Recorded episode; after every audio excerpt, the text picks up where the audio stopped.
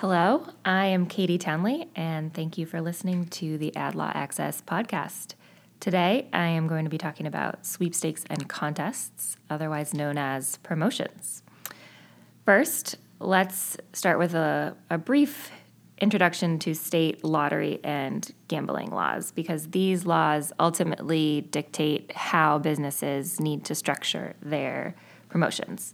And those laws prohibit anyone except the state, and in some instances, nonprofit organizations, from conducting a promotion that combines three elements. And those elements are prize, which is anything of value, chance, as opposed to skill, and consideration, which is a payment, a purchase, or anything of value. All 50 states and DC also regulate promotions with promotion specific laws, and those laws establish how you need to structure your promotion, that you need to have official rules for the promotion, and what kind of information you need to disclose in your advertising. So let's start with sweepstakes. What is a sweepstakes? A sweepstakes is a promotion in which prizes are awarded on the basis of chance. Now, thinking back to those lottery and gambling laws, because prize and chance are present, you must ensure that consideration is not required to enter the sweepstakes. And that's not to say that you cannot ask entrants to make a payment or a purchase in order to enter. But if you do, you need to also include a free method of entry. And there are two important requirements for that free method of entry.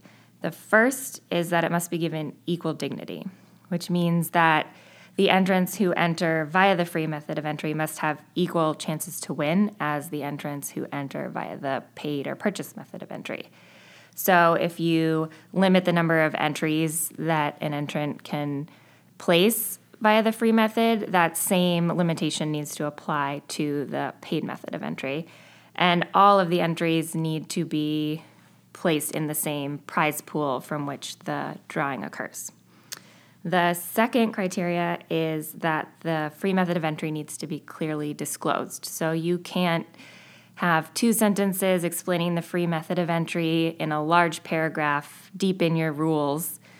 Um, you need to, you, I mean, you can prioritize the advertising the, the paid method of entry, but consumers need to be able to know from looking at your advertising that there is a free method of entry available. For sweepstakes, some registration and bonding requirements may come into play as well. And registration and bonding is required in Florida and New York if the total value of all prizes exceeds $5,000. And the amount of the bond will be based on the value of the prizes. At the end of the promotion, the business will need to file a list of the winners with those two states as well. Additionally, registration but not bonding is required in Rhode Island if the total prize pool exceeds $500 and the sponsor has retail stores in the state. So, if you're an online only business and you don't operate retail stores in Rhode Island, that requirement won't apply to you. But if you do have stores, then you'll need to consider whether it's worth registering or whether you just want to offer a prize or the total prizes under $500. So, now that we've Given a brief overview of sweepstakes, I'll move on to contests. A contest is a promotion in which prizes are awarded on the basis of skill. And because skill is present instead of chance, you generally are able to require that entrants make a purchase or a payment in order to enter. However, it's extremely important to remove or at least significantly reduce the effects of chance in winner selection. And different states have different tests for determining whether a promotion is skill or chance based. Most states have adopted a predominance test under which they inquire whether skill or chance plays a greater role in determining the outcome. And other states will look at other factors, including whether there comes a point in the contest at which entrants can no longer exercise skill and chance ends up determining the final outcome. With any contest, though, you'll want to establish objective judging criteria, communicate that criteria to entrants, typically in the rules, but also in any entry materials that you provide, And then you'll want to use judges who are competent to employ that criteria. And also, you'll need to make sure that judges actually use that criteria when judging. And the criteria do not have to be complicated. They can be, you know, fairly basic like creativity, quality, responsiveness to the prompt, originality, stuff like that. Um, and so, in general, judging by experts is typically the safest option when conducting a contest. Public voting is very popular, but it always carries some risk, and most businesses typically get more complaints than they anticipated with public voting. Voters often don't look at all entries, they just vote for their friends or their family. They can try to man- manipulate outcomes with bots or by creating multiple email addresses in order to vote, that sort of stuff. So, one way to help reduce the risk if you're really set on using public voting in your contest is to combine it with judging so that you have a number of judges who narrow down all of the entries to a set number of finalists, and then you allow the public to vote on the finalists. It's also helpful to limit the number of votes a single person can cast to help avoid the, the bot or spam issue. So, one of my favorite examples of voting gone wrong involves a contest conducted by a radio station in Boston.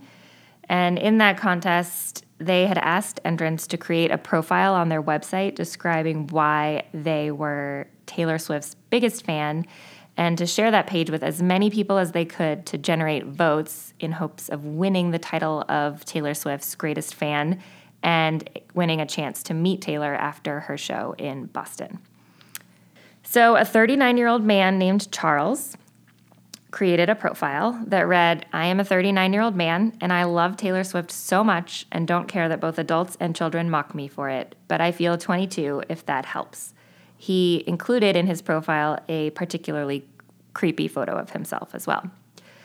Charles's friend saw the entry and wrote an appeal on 4chan on behalf of his creepy 39 year old friend named Charles, encouraging people to vote for Charles on the radio's website. The 4chan and Reddit communities overwhelmingly answered the call, and their votes catapulted Charles into the number one spot. But days before the winner was set to be announced, the radio station canceled the contest, and they claimed that it wasn't because of Charles's age, but rather some other contestants employing spam bots to rig the results, but we may never know. So, now that we've gone over sweepstakes and contests, I'll talk a little bit about some best practices for conducting promotions. The most important thing is to have a set of official rules. Those official rules form the contract between the promotion sponsor and their entrants and can be helpful if you receive complaints or need to otherwise enforce the requirements of the promotion against a particular entrant. And the rules should include certain provisions, specifically information about the sweepstakes. How, who's eligible to participate? When does it start and end? How do you enter? What what is the prize? Um, and then, you know, are there any restrictions or limitations on the prize that would be important for the entrants to know? and what are the odds of winning.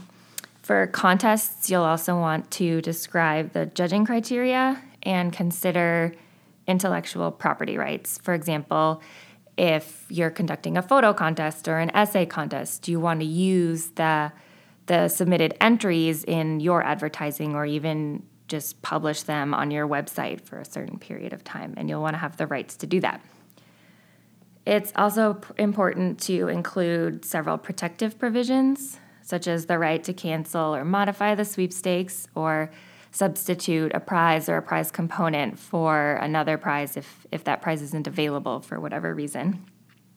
And it's also important to be able to disqualify people for tampering with the entry process or the, the promotion itself, as well as include a limitation of liability a forum selection clause, and a release that holds the sponsor as well as any prize providers or social media platforms on which you're conducting or advertising the sweepstakes harmless.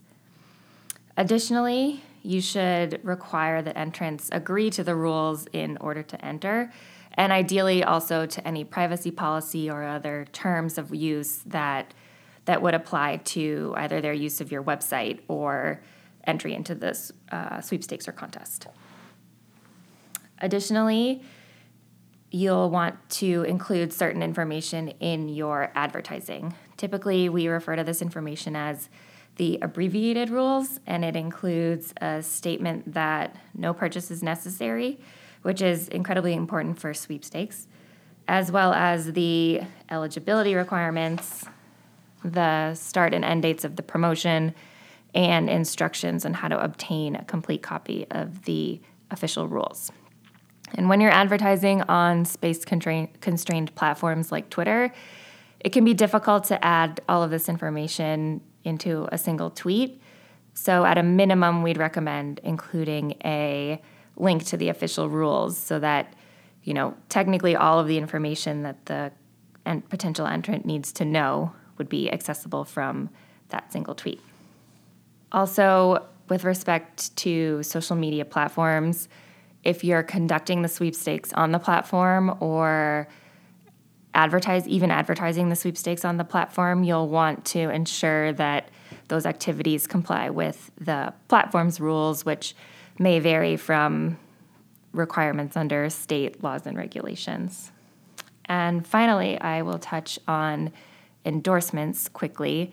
The Federal Trade Commission has determined that if you incentivize consumers to enter a sweepstakes that constitutes an endorsement, and you need to ask these individuals to disclose that their entry was incentivized. So if you are asking entrants to post a tweet talking about how much they love your product or your business, you need to also ask them to include the hashtag sweepstakes, which is intended to indicate to other non entrants that the reason the individual posted this tweet was to receive an entry into a sweepstakes. And these requirements apply even if you, it won't matter that the entrant writes something terrible about your product or your business. The idea, though, is that